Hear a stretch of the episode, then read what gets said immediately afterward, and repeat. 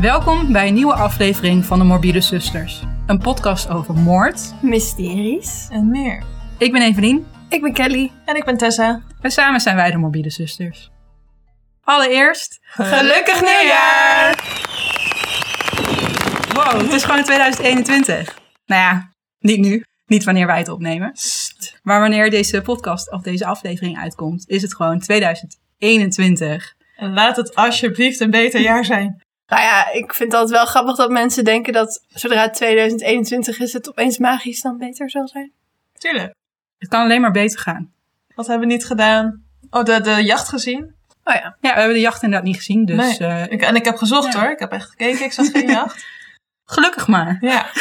En voor degene die nu geen idee hebben waar het over gaat, luister even de vorige aflevering terug. Maar ik ben inderdaad ook eigenlijk best wel benieuwd naar wat 2021 ons gaat brengen. En nou ja, dat hebben jullie vast ook. Maar aan het einde van het jaar ga je toch even nadenken over hoe dat afgelopen jaar dan was. En ik kan eigenlijk maar één conclusie trekken. Net als denk ik iedereen. Vrij insane. Ja. En ik weet niet hoe het voor jullie is. Maar 2020 is voor mij het jaar. Het was bad shit crazy. Dat is een goeie. Ja, hoe dat ook ging. We zijn nog steeds helaas geen visueel medium, maar... Hij past nu waarschijnlijk ook helemaal niet erin, maar goed. Maar, nou ja, vrij insane dus. En ik weet niet hoe het voor jullie is, maar 2020 is voor mij een klein beetje het jaar van de complottheorieën. Oh god, ja. Gaan we het daarover hebben. Bedankt, Lange Frans. En omdat dus complottheorieën een onderwerp is waar wij het best nog wel eens over kunnen hebben, heb ik voor deze aflevering een complottheorie uitgekozen. Welke? Ja. Nou, ben ik heel benieuwd. Ik ken er al een hoop, maar... Ja, hebben jullie wel eens gehoord van Project MKUltra? Nee. Naam wel, ja. Ja, maar inhoudelijk denk ik niet. Nee. Ja, het is een hele interessant dingetje, want het valt officieel wel onder de categorie complottheorie. Maar het is wel echt gebeurd. Er is ook bewijs voor dat het echt is gebeurd. Maar je zal zo meteen wel horen waarom het nog steeds een klein beetje een complottheorie is. Oké. Oh ja, ik ben eigenlijk best wel benieuwd of onze luisteraars er al wel eens van hebben gehoord. Of ervan hadden gehoord, voordat ze deze aflevering luisteren. Dus laat het ons vooral weten. En laat ons ook vooral weten wat jouw gedachten zijn over deze complottheorie. Vooral aan het einde van de aflevering. Nadat ik alles erover heb verteld. Ik ben heel benieuwd om die comments dan te lezen, ja. Ik heb voor deze aflevering weer verschillende bronnen geraadpleegd, zoals altijd. En waaronder een allthat'sinteresting.com artikel. En een video van YouTuber Joe Scott. En ik heb ook deze bronnen even gefact-checked voor de zekerheid. Dus ik heb weer andere bronnen ernaast gehouden. En dat kan je allemaal vinden op de pagina van deze aflevering op onze website. Ik ben vooral heel benieuwd of dan als wij dit checken of het ook echt daadwerkelijk echt gebeurd is. Of dat jij nu gewoon complotdenker bent. Want dat is het toch soms. Die mensen die gaan research doen. Het was toch ook met die dat ze uitleg hadden gegeven over het algoritme en dat je dus heel snel... Ja, nu rabbit hole komt. Ja, zeker. Ja, dus 5G is ook echt gebeurd, maar ik snap dat we denken... Nee. Tessa. Oh my god. Oké, Project MKUltra. Ik ga bij het begin beginnen en het begint bij de Koude Oorlog. Zoals jullie waarschijnlijk weten is na de Tweede Wereldoorlog de Koude Oorlog ontstaan en... hierbij kwam het kapitalistische Westen tegenover het communistische Oosten te staan.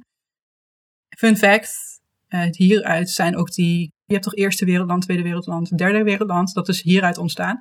Het kapitalistische Westen werd als Eerste Wereldland gezien. Het communistische Oosten als Tweede Wereldland. En alles wat neutraal was, was een Derde Wereldland. Nou, die term heeft duidelijk een nieuwe... Wat was Zwitserland dan? Dat is altijd al een Derde Wereldland geweest.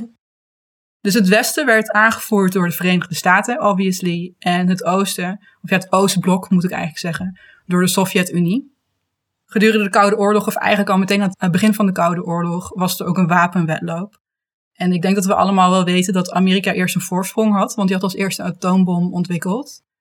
Maar ja, het was niet het enige land wat uiteindelijk een atoombom had ontwikkeld. Het doel van beide grootmachten was dan ook tijdens de wapenwedloop om steeds betere wapens te produceren, want dan heb je natuurlijk de upper hand. Maar goed, doordat de VS dus als eerste atoombom had ontwikkeld, hadden zij dus in het begin die voorsprong. En dat voelt natuurlijk wel lekker voor de gemiddelde Amerikaan, denk ik, vermoed ik. Maar in augustus 1949 bleek dus dat de Sovjet-Unie ook een atoombom had ontwikkeld. Sterker nog, de atoombom van de Sovjet-Unie was gebaseerd op de blauwdrukken van de Amerikaanse atoombom. En hoe kwamen ze? Spionage. Dan? KGB-agents waarschijnlijk, die hebben geïnfiltreerd. Dus de CIA, jullie kennen waarschijnlijk de CIA wel, maar voor de mensen die het niet kennen. De CIA staat voor Central Intelligence Agency. En dat is de buitenlandse inlichtingendienst van de Verenigde Staten. Maar de CIA die flipte best wel haar shit toen ze erachter kwamen dat de Russen gewoon een atoombom hadden. En dan ook nog eens gebaseerd op de Amerikaanse atoombom. Begrijpelijk. En de CIA had al zoiets van, ja, spionnen vormen een groot gevaar. Want je weet niet of iemand een spion is, want je kunt het niet afzien. Over het algemeen van mensen af. Op zich het idee, hè? Ja, ze hebben niet een heel groot teken met de KGB of zo. Een grote regenjas met zijn hoed. Ja, dat is wel het eerste waar je aan denkt. En een krant met 2 gaten erin. Ja. Maar goed, spionnen was natuurlijk het ding. En daarnaast was de CIA best wel bang dat de Sovjet-Unie al de techniek had ontwikkeld voor het hersenspoelen van mensen. Want hersenspoelen is een hele goede techniek om te gebruiken wanneer jij een spion van de tegenstander in gevangenschap hebt zitten. Want dan kan je dat kun je dan tactisch inzetten, natuurlijk. Dus de CIA begon, op basis ook van die angst, zelf met een topgeheim project. Om zelf dus een techniek te ontwikkelen om mensen te kunnen hersenspoelen. En dit project staat nu bekend als Project MKUltra. Aha. Dus. En dat was het. Dat was het, nou, einde aflevering. Roll credits. Op 13 april 1953 werd Project MKUltra goedgekeurd door de toenmalige directeur van de CIA. En dat was Alan Welsh Dulles. Volgens mij is het Dulles. Hoe spel je het? D-U-L-L-E-S. Dulles. Ja. Alan Welsh Dulles. Hij kreeg het idee voor dit project nadat hij rapporten had gelezen waarin werd geclaimd dat tijdens de Koreaanse oorlog Amerikaanse gevangenen werden gehersenspoeld door Noord-Korea en de Sovjet-Unie, dus door de communisten. Alleen, achteraf gezien is het heel waarschijnlijk dat die rapporten niet waar zijn geweest. Maar goed, de angst was dus al ontstaan bij Dulles. Dus uiteraard moest Amerika ook met zo'n techniek komen. Dus hij besloot dat de CIA over moest gaan op actie en een eigen hersenspoeltechniek moest ontwikkelen. Dus hij heeft het eerst goedgekeurd, maar al snel kwam iemand anders erbij kijken. Hij werd het hoofd van Project MKUltra en dit was Sidney Gottlieb. En Gottlieb was een bekende chemicus en een zogenaamde gif-expert die binnen zijn eigen kringen bekend stond als de Black Sorcerer. Oftewel de zwarte tovenaar. Mooie bijnaam. Ja. Nou ja. Volgens mij niet al te beste man als ik het zo hoor. De Black Sorcerer. Ook al een klein beetje edgy natuurlijk. Damien Eccles. Een van Gottlieb's oorspronkelijke plannen was om een waarheidsserum te ontwikkelen. Dat gebruikt kon worden op spionnen en krijgsgevangenen. Alleen kwam Gottlieb er al vrij snel achter dat het best wel moeilijk is om een waarheidsserum te ontwikkelen. Het is ook echt iets uit een cartoon, hè? Ja, een beetje alchemie. Ja, ja. Dus hij stapte af van het originele plan en het nieuwe plan werd mind control. Dus het overnemen van de gedachten, vooral van de gevangenen. En wat kan je hier nou beter voor gebruiken dan drugs? Fair enough. En dan met name psychedelische drugs. Laat nou ook nog eens toevallig zo zijn, geheel toevallig, dat rond deze tijd een nieuwe psychedelische drugs de markt op werd gebracht. LSD. Ah. Ja, dus Gottlieb dacht... Hey. Luisteren, samenvatten, doorvragen. En Gottlieb realiseerde zich al snel dat je iemands gedachten, oftewel de menselijke geest, eerst leeg moet maken voordat je er iets nieuws in kan stoppen. De focus kwam daarom vooral eerst op dat eerste te liggen. Dus je moet eerst iemand helemaal leeg krijgen. En pas dan kun je de vervolgstap maken. Dus er zijn heel veel experimenten gedaan op dat eerste leegmaken. Ja. Er werd uitgebreid onderzocht hoe drugs het vermogen van individuen om marteling te weerstaan kan verbeteren. Maar ook hoe drugs geheugenverlies, shock en verwarring kan veroorzaken. Gottlieb is dus eigenlijk ook, dit is serieus, de man die LSD naar de Verenigde Staten heeft gehaald. Begin jaren 50 heeft hij de CIA zover gekregen om voor $240.000 in die tijd, dat is nu zo'n $2,3 miljoen, de volledige wereldvoorraad LSD op te kopen. Wauw, ik wil dat factuurbonnetje wel eens zien. En de grap is dat dit was jaren 50, jaren 60 kwam de hippiebeweging op. En een groot onderdeel van de hippiebeweging was ten eerste LSD, maar ook een organisatie als de CIA waren ze compleet tegen. Ja. Dus de grap is dat iemand van de CIA het eigenlijk een beetje heeft aangewakkerd. De hele tegenbeweging. Ja, het is wel typisch toch? Uit een document uit 1955 blijkt dat MKUltra ook zocht naar manieren waarop het sneller of juist langzamer volwassen worden van mensen gemanipuleerd kan worden. En er werd geëxperimenteerd met drugs die onlogisch denken en impulsiviteit zou bevorderen. En het idee daarachter was dat je dan iemand heel makkelijk in discrediet kan brengen. Van, oh, hij is heel impulsief dus. Gedachte erachter snap ik wel, maar nog steeds vrij in zijn. Ja.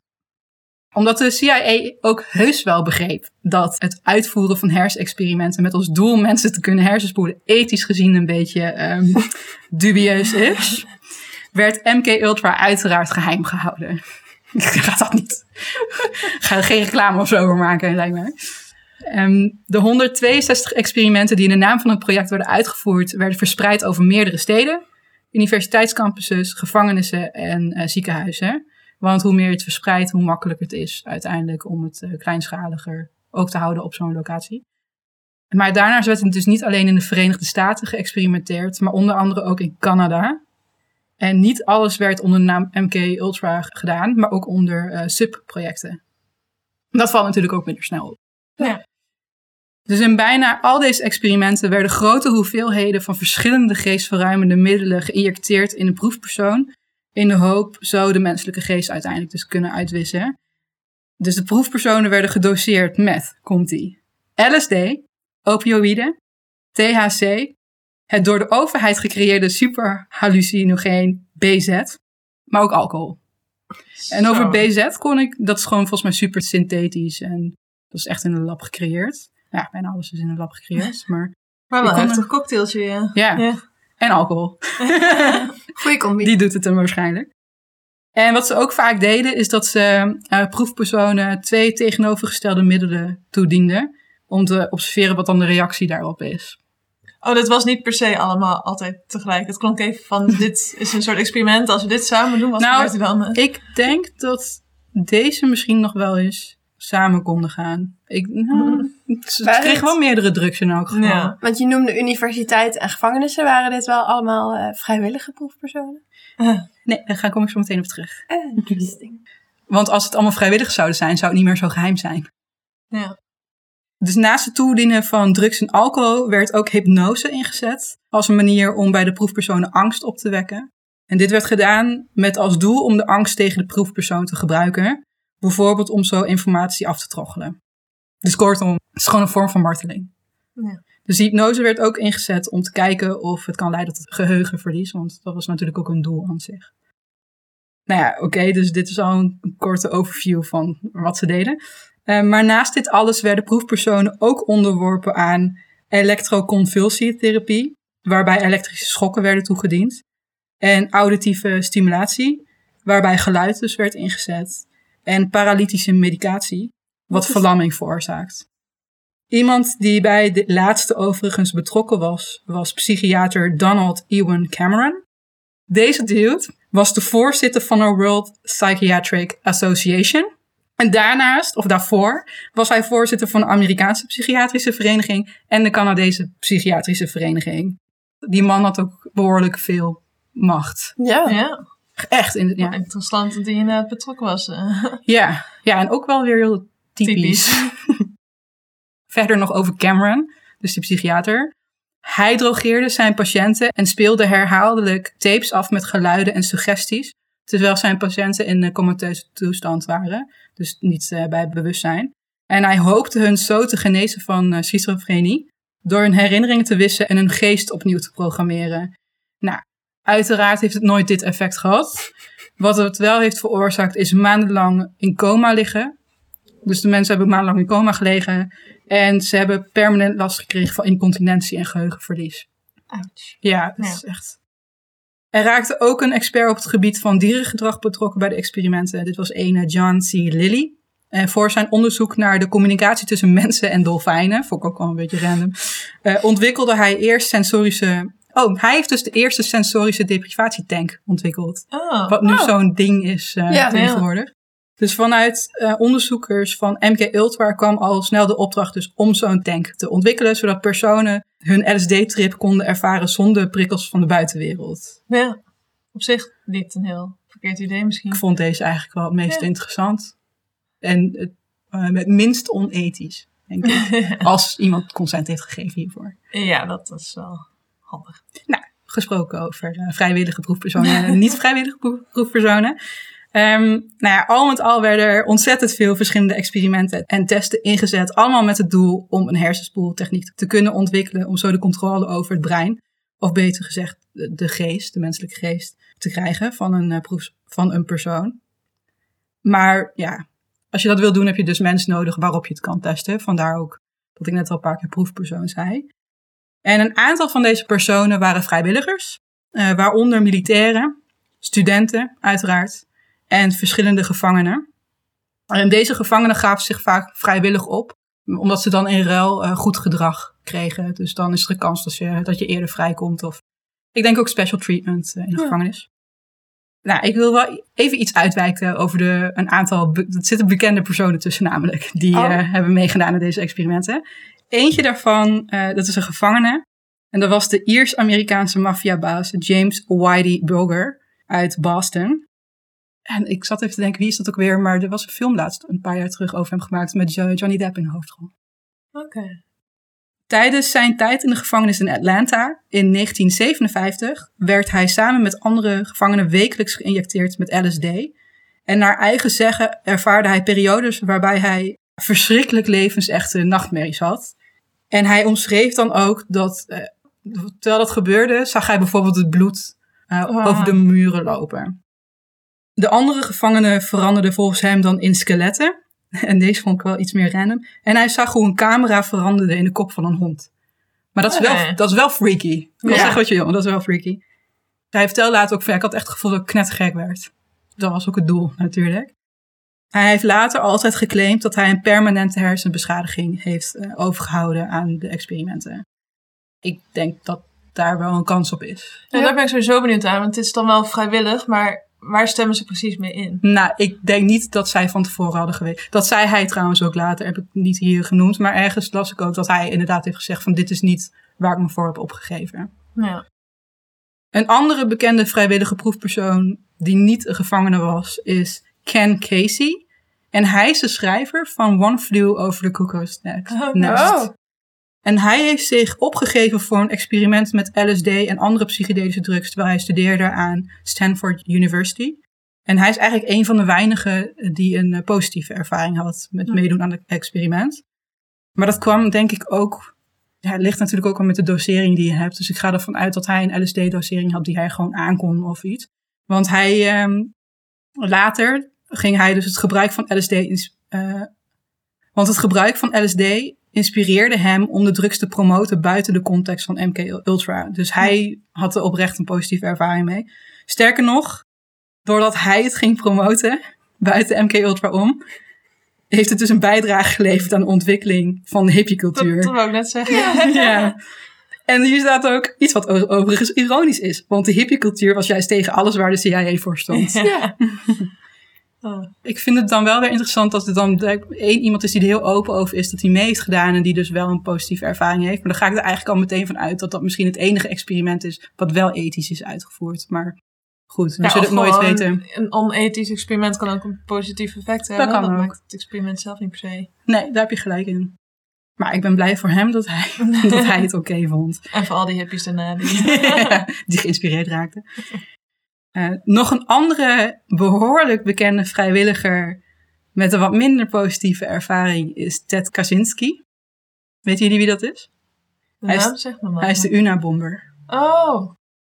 Toen hij een tweedejaars student was aan Harvard, en dat was ergens eind jaren 50, ik denk 1959 of zo, had hij zich vrijwillig opgegeven voor een psychologische studie, wat achteraf gezien dus onderdeel is geweest van MKUltra. Dus hier zit wel een beetje die grens van, in hoeverre kun je echt compleet consent afgeven als je niet weet wat het precies is. Ik wil het een keer uitgebreid hebben over zijn ervaring, maar dat doe ik in de aflevering die over hem gaat. Wat wel zo is, is dat deze studie, waar hij dus aan mee heeft gedaan, werd later omschreven als opzettelijk gewelddadig. En het werd geleid door Henry Murray en hij was een psycholoog aan Harvard. Dus dat is ook wel iemand in een bepaalde functie. Nou ja, zo gaat het uiteindelijk. Maar wat wel interessant is dat Kaczynski in totaal zo'n 200 uur heeft meegewerkt aan het onderzoek. Jeetje. Deze laatste is ook wel interessant. Want het is namelijk niet gedocumenteerd. Maar het vermoeden is dat Charles Manson heeft meegedaan aan het experiment. Of aan een experiment van MKUltra. Het schijnt dat Manson niet alleen mensen in zijn kringen had die later verbonden bleken te zijn aan de CIA. Maar de hele manier waarop hij zijn secte leidde komt sterk overeen met de experimenten die MKUltra uitvoerde. Want wat Manson deed is dat hij continu drugs zat te voeren aan zijn ik wil slachtoffer zeggen, ja, is het uiteindelijk ook, maar aan zijn volgelingen. Ja. En het is dus wel onduidelijk of Manson zich vrijwillig of niet heeft opgegeven voor het experiment. Maar heel veel mensen denken dus wel dat hij sowieso heeft deelgenomen, omdat wat hij deed met de secte was zo specifiek en hij deed het al zo vroeg. Het is knap dat hij dat in zijn eentje had. Ja, precies dat. Hij moet het ergens vandaan hebben. Het komt ergens vandaan en ja, dus dat is een interessant gevolg van MKUltra. Maar laten we eerlijk zijn, Charles Manson had anders wel op een andere manier iets gevonden. Maar goed, dat zijn een aantal bekende vrijwillige proefpersonen. Er waren dus ontzettend veel mensen die geen consent hebben gegeven om mee te werken aan het experiment. Er waren namelijk verschillende bedrijven die destijds samenwerkten met de CIA. En zij hebben onbewust proefpersonen geleverd aan MKUltra. Daar kunnen die bedrijven ook niet helemaal wat aan doen. Want als jij niet compleet gebriefd wordt op waar het om gaat, dan snap je. Misschien dat ze, als ze het helemaal hadden geweten, hadden ze geen mensen geleverd. Dus dat is een beetje grijs gebied. Nou ja, maar dat werd dus natuurlijk onbewust gedaan, omdat het een geheim project was. De namen van deze proefpersonen zijn overigens nooit door de CIA openbaar gemaakt. En dat heeft natuurlijk met het beschermen van hun privacy te maken. Maar laten we ook heel eerlijk zijn, dat heeft ook met het beschermen van de CIA te maken. Gottlieb heeft later toegegeven dat hij en zijn team zich vooral hebben gericht op mensen die niet terug konden vechten. Dus denk hierbij aan drugsverslaafden, gevangenen, sekswerkers en zowel psychische als terminale patiënten. Dus dit verklaart meteen waarom iemand als die psychiater Cameron zo zijn gang kon gaan met zijn eigen patiënten. Wel heftig. Ja, dat is echt insane. Maar ik vertelde net dus al een beetje aan het begin dat de experimenten dus ook buiten de Verenigde Staten plaatsvonden. Nou, een heel groot gedeelte in Canada. Daar zijn best wel wat op YouTube wat reportages van te vinden. Interessant, ik raad iedereen aan om een keertje naar te kijken. Maar het gebeurde dus ook in Europa en Azië. Ik denk, hoe dan? Gottlieb en de CIA hebben hier namelijk begin jaren 50 geheime detentiecentra opgericht. En zij namen hier vijandige agenten gevangen en andere proefpersonen of andere personen waarvan ze dachten dat ze vervangbaar zouden zijn. Dus dat ze niet echt gemist zouden worden. Deze personen werden gevangen gehouden en onderworpen aan verschillende experimenten. En dan niet alleen experimenten met drugs, maar ook weer iets als elektroshocktherapie, experimenten met extreme hitte en andere zintuigelijke dingen. En ook zintuigelijke isolatie. Terwijl deze gevangenen aan deze experimenten werden onderworpen, werden ze gebombardeerd met allemaal vragen. En natuurlijk in de hoop dat ze zouden breken en eventueel geheime informatie zouden delen. Maar Gottlieb hoopte ook dat ze gewoon compleet vernietigd zouden worden, want je wilt iemands brein compleet gewist hebben. Naast nietsvermoedende burgers en gevangenen werden ook CIA-agenten zelf onderworpen aan experimenten zonder consent. Gottlieb claimde dat hij de effecten van LSD ook in een normale setting wilde testen. En dat deed hij dus op zijn eigen werknemers. Oh, wauw. Dus hij begon zomaar CIA-agenten te drogeren met LSD zonder hen hiervoor te waarschuwen. Ja. Dank je even. Lekker dagje kantoor. Lekker chill. Lekker productief dagje. Oh, wow. Ja, een kopje koffie. Oh, ja. Nou, ik denk de volgende keer wel 2 keer over na wanneer een collega mij iets aanbiedt. Wanneer ik wel op kantoor of op de school mag zijn. En wat dan ook nog eens opvallend is dat deze experimenten op de CIA-leden zelf gingen echt gewoon nog ruim 10 jaar door. Zelfs nadat wetenschapper Dr. Frank Olsen, waar dat ook op werd uitgevoerd, die experimenten. En echt al in 1953, echt al helemaal aan het begin, gewoon in het jaar dat het hele Project MKUltra goed was gekeurd. die begon al heel snel te lijden. Was al heel snel zichtbaar dat het niet goed was. Dus ondanks dat dat gewoon in jaar 1 al bekend was, is het gewoon nog ruim 10 jaar doorgegaan. Nog even iets verder over Dr. Frank Olsen. Nou, hij begon dus te lijden aan een depressie die door drugs werd veroorzaakt. En op 28 november 1953 sprong hij uit een raam van een hotelkamer op de 10e verdieping van het Statler Hotel. En de vraag is of hij gesprongen is. Want bij de autopsie op zijn lichaam werden verwondingen gevonden die niet consistent waren met een val uit het raam. En hij had al bepaalde verwondingen die juist veroorzaakt worden als je in elkaar wordt geslagen en niet door een klap. Dus het vermoeden is dat hij al dood was voordat hij uit het raam viel. Ja, wat is nou opvallend aan dit verhaal? Sidney Gottlieb was de directe leidinggevende van Dr. Frank Olsen. Dus er zijn mensen die denken dat Gottlieb het... hij wist te veel. Ja. Hup, weg. Is daar iets van bewijs uiteindelijk voor geweest? Of is voor zover ik weet niet. Nou ja, het grootste bewijs is dan de autopsie. Ja. Waarin blijkt dat de verwondingen niet consistent waren. Dus verdacht. En nog één ding wat wel een beetje opvallend is, is dat hij zijn sokken had gewassen en had opgehangen aan een waslijn voordat hij uit het raam zou zijn gesprongen. Dus dat is misschien ook wel een dingetje. Ja. Dat is misschien vreemd. Ja. Ik kon nergens dit helemaal verifiëren. Dus als het waar is, dan duidt het wat mij betreft heel erg sterk op dat hij is vermoord. Mm-hmm. Als het niet waar is, denk ik nog steeds dat hij is vermoord. Maar ik vertelde net als al dat er ook verschillende subprojecten waren onder MKUltra. Mm-hmm. En eentje hiervan is Project Midnight Climax. Klinkt heel spannend. Nu denk je misschien, dat is een rare naam. Of een vrij specifieke naam voor een project. Ja, zeker. En dat klopt. Bij dit project werden door de overheid ingehuurde sekswerkers ingezet voor het lokken van nietsvermoedende mannen naar een specifieke CIA-locatie. Of ja, eigenlijk locaties, want het werd blijkbaar op meerdere plekken gedaan. Een soort van flirty fishing. Ja, een soort van. En op die locatie werd dus vervolgens drugsexperimenten uitgevoerd met deze nietsvermoedende mannen. Nadat ze naar zo'n locatie werden gelokt, doseerde de CIA hun met LSD en keken dan toe wat het effect daarvan was. En dan vooral op het gedrag dus van de mannen. En in de kamers van de sekswerkers hing opnameapparatuur vermomd als stopcontacten. Die vond ik wel interessant. Yeah. Die is blijven hangen. De meeste van deze experimenten vonden plaats in San Francisco en New York City. En net als eigenlijk alles wat met Project MKUltra te maken had, was er behoorlijk weinig toezicht vanuit hogerhand. De betrokken CIA-agenten hebben later ook toegegeven dat het er losjes aan toe ging en dat er een feestelijke sfeer heerste. Ja, en met al die drugs en drank. Ja, maar daar zaten zij zelf niet aan. Dat is niet helemaal waar. Beetje drank. Want tijdens het observeren van de proefpersonen nipten de agenten vaak aan een cocktail. Ja. Nou, zie je, feestelijke sfeer. Doe ik nou nooit tijdens mijn werk.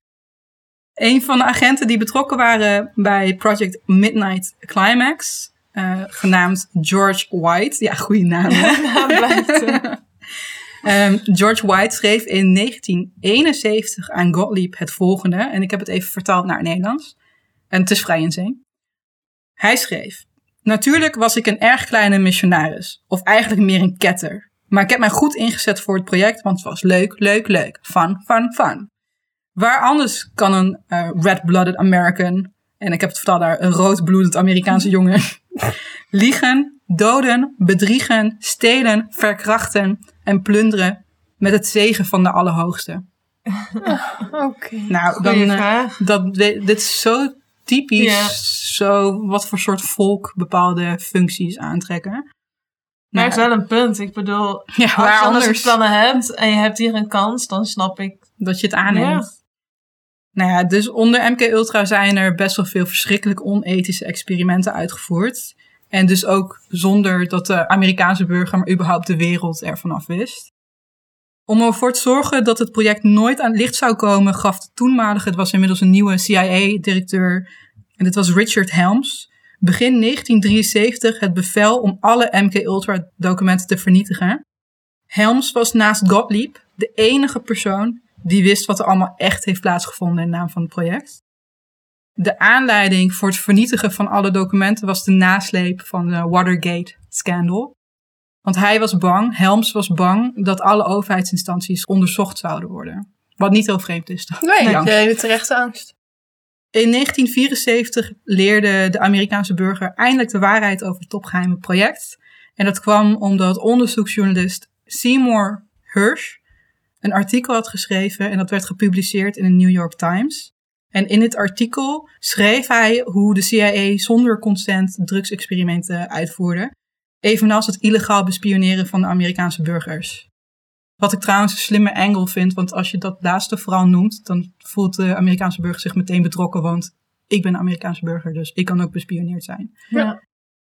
Het was zijn artikel dat ervoor zorgde. Dat de hele aflevering. Het is echt al de derde keer dat wij elkaar aankijken. Dat klopt. Dus is Seymour Hersh gewoon ergens anders ook bekend van? Ja. Ik ken die naam. Hij is een bekende onderzoeksjournalist. Maar ook van Watergate of dat dan niet? Wacht even. Ja, die naam zegt mij wel wat, ja. Als je op zijn Wikipedia kijkt, staan heel veel andere dingen dan MKUltra op. Dus ik denk dat hij heel veel grote dingen heeft gedaan. Nee, je gaat ook niet zomaar iemand aannemen voor MKUltra, toch? Hij is op het, via een bron die hij verborgen wilde houden, uiteraard, is hij op het project gestuurd. Dus het is niet zo dat de New York Times, want je moet wel een aanleiding hebben. En hij was zelf de aanleiding. Hij heeft ook inderdaad in Vietnamoorlog een aantal dingen onthuld. Ja. Die man heeft dan wel goed werk verricht. Ja. Ook een Pulitzerprijs gekregen. En terecht. Het was dus het artikel van Seymour Hersh dat ervoor heeft gezorgd dat het proces werd gestart. En naar het onderzoek doen naar de details van Project MKUltra. In 1975 werd in opdracht van president Gerald R. Ford een onderzoek gestart naar de CIA-activiteiten. En ook in de hoop om samenzweringen binnen de organisatie uit te roeien. Haha. Daar komen ze. Uit het onderzoek kwamen 2 commissies voort. De eerste is de Church Committee van het Amerikaanse congres. En je had ook de Rockefeller Commission. Uit het onderzoek bleek dat Helms het meeste bewijsmateriaal met betrekking tot MKUltra had vernietigd. Ja, dat hadden we verwacht, want we hadden het bevel gegeven in 1973. Maar, dit is zo. Ik moest een klein beetje lachen toen ik dit las. Wat is er vergeten? Datzelfde jaar, in 1975, of ja, in hetzelfde jaar dat dat dus werd uitgebracht, dat het definitief was dat al die shit is vernietigd. Yeah. Doken er in één keer 8000 documenten op. Want het werd ontdekt in een gebouw waar financiële rapporten werden opgeslagen. Dus die documenten zijn op de verkeerde plek. Er is waarschijnlijk iets... Ik denk misschien wel iemand bewust heeft gedaan. Dat zou fucking slim zijn. Ja. Dat, of de financial records. Ja. Ja, maar ik hoop ergens dat iemand gewoon een held is geweest. En heeft gedacht van... laat ik dit gewoon switchen. Dit laat ik per ongeluk even liggen. Dat er 8000 financiële rapporten zijn vernietigd. Ja, het kan natuurlijk ook zijn verschillende rapporten, verschillende afdelingen of zo. Ik zie hier echt... Ja. Het kan ook gewoon een menselijke fout zijn geweest. Ja. Het kan ook gebruik maken van een kans op een menselijke fout. Ja, ik kreeg ook een keer de verkeerde examens mee. Dat kan. En dat was gewoon omdat de codes op elkaar leken. Ja, dat kan ook gewoon. Dat zou toch heel komisch zijn. Ik hoop dat als je MKUltra bedenkt met codes, dat je echt een compleet unieke code voor krijgt. Dat lijkt me heel komisch. Maar het is dus CIA, je weet het nooit. Ja. Maar die 8000 documenten werden dus ontdekt. En deze documenten werden in 1977 vrijgegeven op basis van de Freedom of Information Act.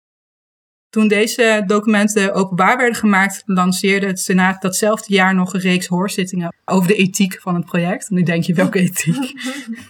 Al snel begonnen voormalige proefpersonen rechtszaken aan te spannen tegen de CIA en de federale overheid.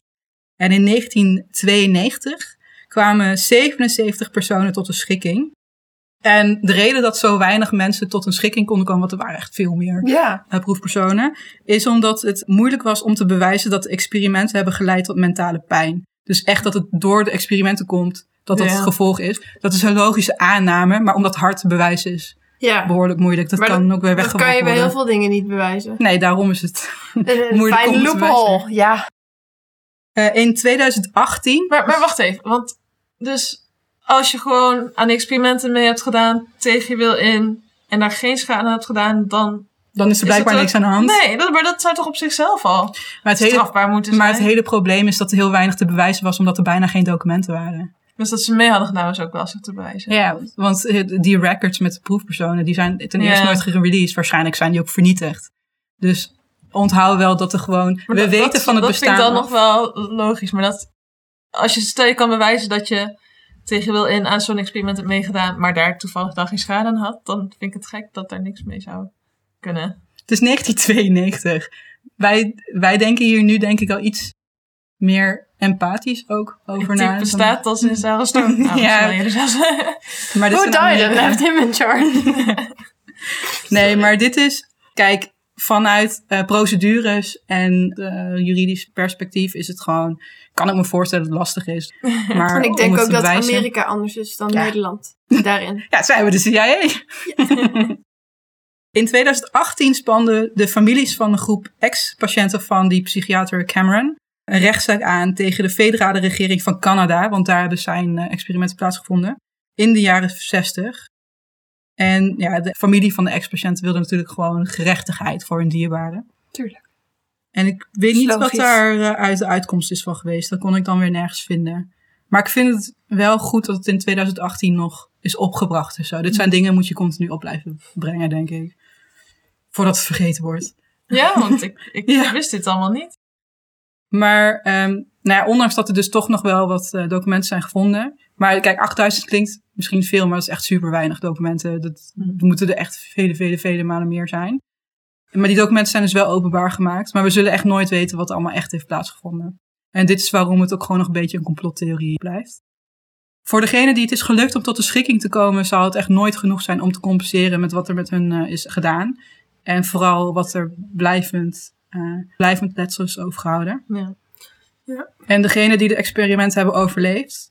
Want er zijn dus een aantal mensen overleden. Dat is ook niet heel vreemd als het over drugs, doseringen en noem maar op gaat. Nou, de mensen die het hebben overleefd, die hebben onder andere het volgende aan overgehouden. En het is best een waslijst. Depressie, anterograde en retrograde amnesie. Dit is het niet kunnen aanmaken van nieuwe herinneringen. En het niet kunnen herinneren van dingen van voor het geheugenverlies. Verlamming, verwarring, desoriëntatie, pijn, slapeloosheid en schizofreenachtige mentale toestanden. Deze lange termijn effecten werden grotendeels niet behandeld en zijn over het algemeen natuurlijk ook niet gerapporteerd aan de autoriteiten. Wat het natuurlijk allemaal nog veel erger maakt. Ja. De Amerikaanse overheid ontkent niet dat de MKUltra-experimenten hebben plaatsgevonden. Maar het meeste van wat er is gebeurd, ja, dat blijft gewoon een mysterie. De overheid heeft toegegeven dat de experimenten plaatsvonden in 80 instellingen en vaak op onwetende proefpersonen. De meeste discussies over de experimenten, op vandaag de dag nog steeds, komen van mensen die zich bezighouden met complottheorieën.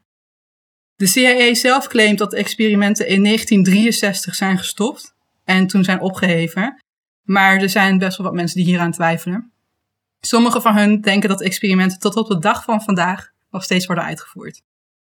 Nou, dat is inderdaad wel een conspiracy theorie, een complottheorie. Zoals ik aan het begin al zei, is 2020 een jaar dat voor mij onder andere in het teken staat van complottheorieën. En de meeste hiervan hebben het afgelopen jaar te maken gehad met COVID-19, met het coronavirus. En zo zou volgens mensen het virus ontwikkeld zijn in een lab, met als doel te kunnen inzetten als een biologisch wapen. Maar dat het per ongeluk ontsnapt is en toen werd de wereld ziek. Een andere is wat Tessa al aan het begin opbracht. 5G.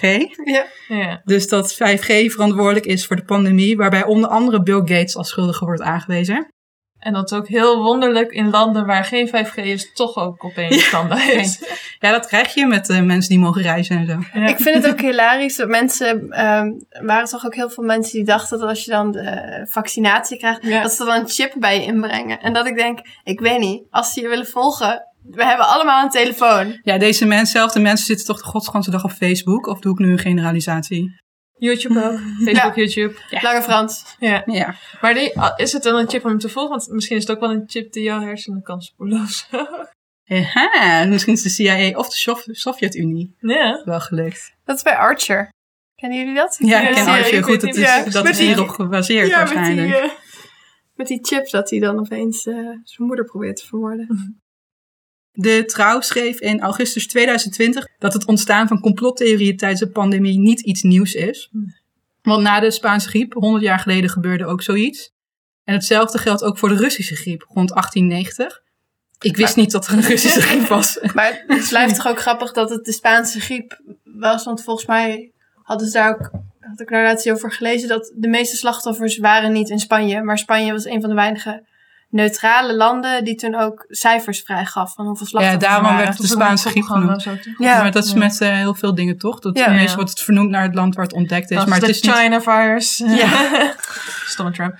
Maar het is ergens ook heel logisch toch? Want...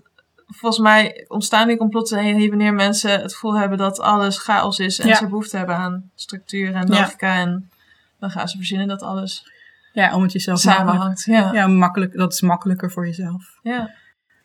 Onderzoek laat overigens zien dat het vaak extreem rechtsstemmende mensen zijn die eerder geloven in complottheorieën. Maar trouwens niet alleen extreem rechts, ook extreem links. Maar het komt echt veel meer voor bij extreem rechts. En extreem links en extreem rechts zitten dicht bij elkaar. Ja, want was het dat ik naar jou had gestuurd? Zo'n krantenartikel van stemmers van bepaalde politieke partijen. Dat waren vooral rechtse partijen. Maar grappig genoeg zat de SP daar ook tussen. Ja. Mensen die partijen stemmen. Maar het blijkt al heel lang uit onderzoek dat soms extreem rechts en links dichter bij elkaar ligt dan bijvoorbeeld extreem links bij links. Ja, het zit hem waarschijnlijk in het extreem. Yes. Ja. Over deze mensen die er dus eerder in geloven. Over het algemeen consumeren zij niet de gevestigde media, maar gebruiken ze sites als Facebook en YouTube als informatiebronnen. En sociale media spelen dan ook een grote rol bij het verspreiden van complottheorieën. Dit verklaart waarom een ontzettend Amerikaanse complottheorie als QAnon ineens een stuk populairder lijkt te zijn geworden in Nederland. En eigenlijk wil ik het nog wel een keer over QAnon hebben. Een andere keer. Ondanks dat de meeste complottheorieën op ons misschien dom overkomen, moeten we de gelovers ervan niet meteen afschrijven. Op die manier jaag je ze natuurlijk alleen nog maar dieper hun tunnel in, hun rabbit hole ook wel in. En daarnaast is het ook best wel terecht om kritische vragen te stellen. Je moet namelijk niet alles zomaar klakkeloos overnemen of aannemen, maar je moet wel rationeel blijven. Precies. Kritisch denken is niet alleen maar kritiek hebben op, maar ook je eigen ideeën testen. Precies. En toch ook altijd, want dat blijf ik grappig vinden, dat mensen die in deze tijd op alles noemen, je moet zelf ook kritisch nadenken. Ja, oké. Maar ik ben maar een docent en ik ga me echt niet over alle dingen buigen. Daar hebben we professionals voor. En dan nog, ik vind ook, precies wat je zegt, om er overal tegen in te gaan en dat is dan kritisch nadenken. Ja. Nee. Want dat is, vind ik ook weer heel makkelijk. Ja. Zo. Ja. Ik ben tegen alles. Ja, dat is heel makkelijk. Denk ik. Ja, lekker makkelijk. Maar een aantal complottheorieën zijn dus best wel gevaarlijk. Maar sommige zijn best wel komisch. En een favoriet voor mij is daarom ook niet die over Beyoncé. Waar ik het met jou een keer over heb gehad. Die komt nu, maar niet over Beyoncé. Ja, er is een dat is echt... Tot zo... die van Beyoncé komt. Ik ga hem heel kort even benoemen. Maar dat is zo... Ik zat op Reddit uiteraard. En toen ging het over complottheorieën. En eentje ging dan over dat Beyoncé niet echt zwanger was. Maar dat ze een draagmoeder hadden. En dat zij het heeft gefaked dat ze zwanger was. En dat toen zij ging bevallen, had ze een hele wing van een hospital. Omdat ze privileges heeft. Maar daardoor werd dus het idee bevestigd dat ze niet zelf is bevallen. Want dan zou die draagmoeder binnen zijn gekomen. Die zou zijn bevallen. En die zou later zijn weggeglipt of zo. En dat was zeg maar de hele theorie. En ik vond hem zo dom. Dat ik hem echt heel leuk vond. Want die is niet schadelijk. En die complottheorie over Avril Lavigne dan? Ja, die is top. Die is waar. Melissa. Die komt ook elke zoveel tijd. Het schijnt dat Avril Lavigne echt begin aan haar carrière is doodgegaan. En dat ze is vervangen voor Melissa. Dat is toch ook wel bij meer beroemdheden zo'n soort theorie. Ja, die zitten toch ook samen op zo'n eilandje. Al die beroemdheden waarvan we denken dat ze dood zijn. Cocktails te drinken. Zeker. Maar een andere die ik heel grappig vind is de theorie dat Finland niet bestaat. Oh. Kennen jullie die? Ja, ik ken die waarschijnlijk van dezelfde bron als jij kent. Shout-out naar Podcast Trust Nobody. Oh ja, ook. Ja. Maar ik ken hem vooral van Reddit. Oké. Ik zal hem wel in het kort uitleggen. Ken jij hem? Ja. Oh, toch wel. Dus ik moet zo hard lachen om die omschrijving. Oké. De plek waar Finland zogenaamd ligt is eigenlijk gewoon Oost-Zweden. En daar ligt geen landmassa, maar daar ligt een zee. Daar is een zee. En wereldmappen zijn aangepast door de Verenigde Naties om ervoor te zorgen dat mensen geloven dat er dus wel een landmassa ligt. En dat is dus Finland. En omdat het idee dat een land verzonnen zou zijn zo absurd is, is het juist heel slim om dat te doen, omdat mensen niet die aanname zouden doen. Finland staat natuurlijk bekend om Nokia, maar dat schijnt eigenlijk een Japans bedrijf te zijn. Japan heeft een heel groot aandeel in dit complot. Want het heeft met hun liefde voor vissen te maken. En hun liefde voor vissen is nog wel eens in het nieuws gekomen. Met hun dingen die ze doen met dolfijnen en walvissen en dergelijke. Maar goed, Japanners houden nu eenmaal van sushi. Dus vis is belangrijk voor ze. Dus daarom kwamen ze na de Koude Oorlog tot een overeenkomst met Rusland. En dit is waarom ik hem heb gekozen, want Koude Oorlog. Ze hadden bedacht dat ze een fictieve landmassa zouden creëren genaamd Finland, waar Japan rustig kon vissen. Want niemand verdenkt Japan van illegale vispraktijken in een gebied waar een land ligt, waar geen zee ligt. De vissen worden vervolgens via Rusland getransporteerd naar Japan onder het mom van Nokia-producten. En oh ja, waarom heet het dan Finland? Want vissen hebben vinnen. Deze theorie is overigens de wereld ingeholpen door, en het kan ook gewoon oprecht niet anders, een redditor. En die claimt dat hij het van zijn ouders heeft geleerd. Ja, ik blijf er echt zo stom in. Het is echt goed. Echt heerlijk. Maar het is ook een beetje met die theorie over dat Bielefeld, dat plaatsje. Ja, die bestaat is gewoon bedacht om aan te tonen hoe makkelijk complottheorieën zijn. En toch uiteindelijk een complottheorie. Hoor, ik vind dat zo geweldig. Ja, maar er is dan altijd 1% die er wel in gelooft, inderdaad. Hebben jullie eigenlijk een favoriete complottheorie? Eentje die je grappig vindt? Laten we het licht houden. Nee, ik denk ik niet. Ik heb er ook niet zo heel veel mee, om heel eerlijk te zijn. Nee, ik ook niet, maar ik vind die van Beyoncé. Ik vind hem wel hilarisch, zeker. En je met Avril Lavigne ook. Eigenlijk met al die beroemdheden kan ik wel heel erg om lachen. Maar ik merk dat juist nu in tijden van corona, dat je dus steeds meer mensen, ook mensen in je bekende kring, waarvan je dan dacht, oh, ik had je echt wel anders ingeschat dan dit. Ik probeer te bedenken. Ik heb het idee dat ik ooit nog eentje had, maar nu kan ik alleen dingen bedenken die dan herhaal. Dus ik moet het even opnieuw doen. Nou, een andere favoriet is van Trust Nobody. Die gaat over Frozen. Die vond ik ook wel leuk. Die weet ik niet meer. Over dat Walt Disney ingevroren zou zijn. Oh ja. En dat dan op een gegeven moment bekend zou worden. Dus daarom hebben ze Frozen, de film, uitgebracht. Dat als je zoekt op Frozen, dan kom je de film tegen. En niet de theorie over dat Walt Disney ingevroren zou zijn. Ja, dat is toch dat cryonics en zo. Ja. Er zijn ook serieus mensen die daar dus nu ook gewoon, zeg maar, mensen zoals jij en ik, die daar gewoon voor betalen. Die daarin geloven. Maar waar ik eigenlijk trouwens wel erg benieuwd naar ben, is of onze luisteraars een favoriete complottheorie hebben. Ja, ik wil ook wel een nieuwe horen. Ja. Met een beetje een knipoog. Laat het niet te serieus. Die niet al te... ja. Gewoon een beetje humor. Ja. Dus luisteraars, als jullie iets een leuke weten die niet gevaarlijk is voor onze samenleving. Precies. Laat het ons weten via Twitter of Instagram en Facebook kan eventueel ook. Maar ik ben eigenlijk ook best wel benieuwd naar wat de luisteraars nu vinden van Project MKUltra. Ja. Of ze daar nog specifieke gedachten of iets over hebben. Waar ik zelf nog wel benieuwd naar ben, want dit soort staatsgeheimen worden volgens mij dan wel aan presidenten bekendgemaakt. Ergens denk ik, er is dus nu een ex-president die dit soort dingen weet, waarvan ik best nog wel eens wil aannemen dat hij dit soort dingen ook gewoon gaat zeggen. Ik weet niet wat voor een straf daar tegenover staat, of dat er überhaupt een straf tegenover staat, en dat ze ervan uitgaan dat misschien iemand dat gewoon niet doet. Maar ik ben benieuwd of dit soort dingen toch nog een keer in ons leven naar buiten komen. Lijkt mij iets voor op je sterfbed. Ja. Ja. Alhoewel, het schijnt Twitter, dat volgende week. Het schijnt dat heel vaak van die famous last words, dat die heel vaak helemaal niet zo zijn. Want meestal als je aan het doodgaan bent, is dat niet zo prettig. Of vaak ben je dan al zover heen dat je niet hele veel zinnige dingen kan zeggen. Nee, dat... maar meestal zit je ook aan medicatie. Ja, daarom, dus die hele profetische last words, die zijn vaak helemaal niet... Ja, behalve die van Eileen Wuornos. Ja, maar dat is ook een andere manier van sterven. Zeker. Ja, dan heb je ook tijd om erover na te denken. Ja, dan kun je iets leuks plannen. Ja. Hoeveel afleveringen hebben we al niet gereferenced in deze? Ja, dat is goed voor nieuwe luisteraars. Ga vooral luisteren naar onze backlog. Oké, maar dit was dus het verhaal over Project MKUltra, maar eigenlijk ook nog wel een klein beetje over andere complottheorieën. Wil je meer van dit soort verhalen of wil je ons gewoon laten weten dat je het tof vindt? Geef ons dan 5 sterren als je via Apple Podcast luistert en laat eventueel een review achter als je het leuk vindt. En zoals al aangekondigd zijn wij natuurlijk heel benieuwd naar wat jullie bijvoorbeeld al weten over deze complottheorie. Of als jullie nog leuk hebben voor ons, waar wij eens wat meer over kunnen leren. Dan gaan we dat ook zeker vragen op social media. We hebben Instagram, Twitter en Facebook. Op Instagram en Facebook zijn wij de Morbide Sisters. En op Twitter Morbide Sisters. En we hebben natuurlijk ook een website www.demorbidesisters.nl. En hier kan je natuurlijk de afleveringen terugvinden met het bijhorende script, het uitgetypte verhaal en de bronnenlijst. En als social media echt heel lastig is, kan je hier ook ons e-mailadres vinden. Dus je kan ons ook mailen als je dat fijn vindt. Ja. Vinden wij wel. Ik ben benieuwd. Een hele boekwerker zo. Kunnen we weer wat afleveringen vullen. Ja.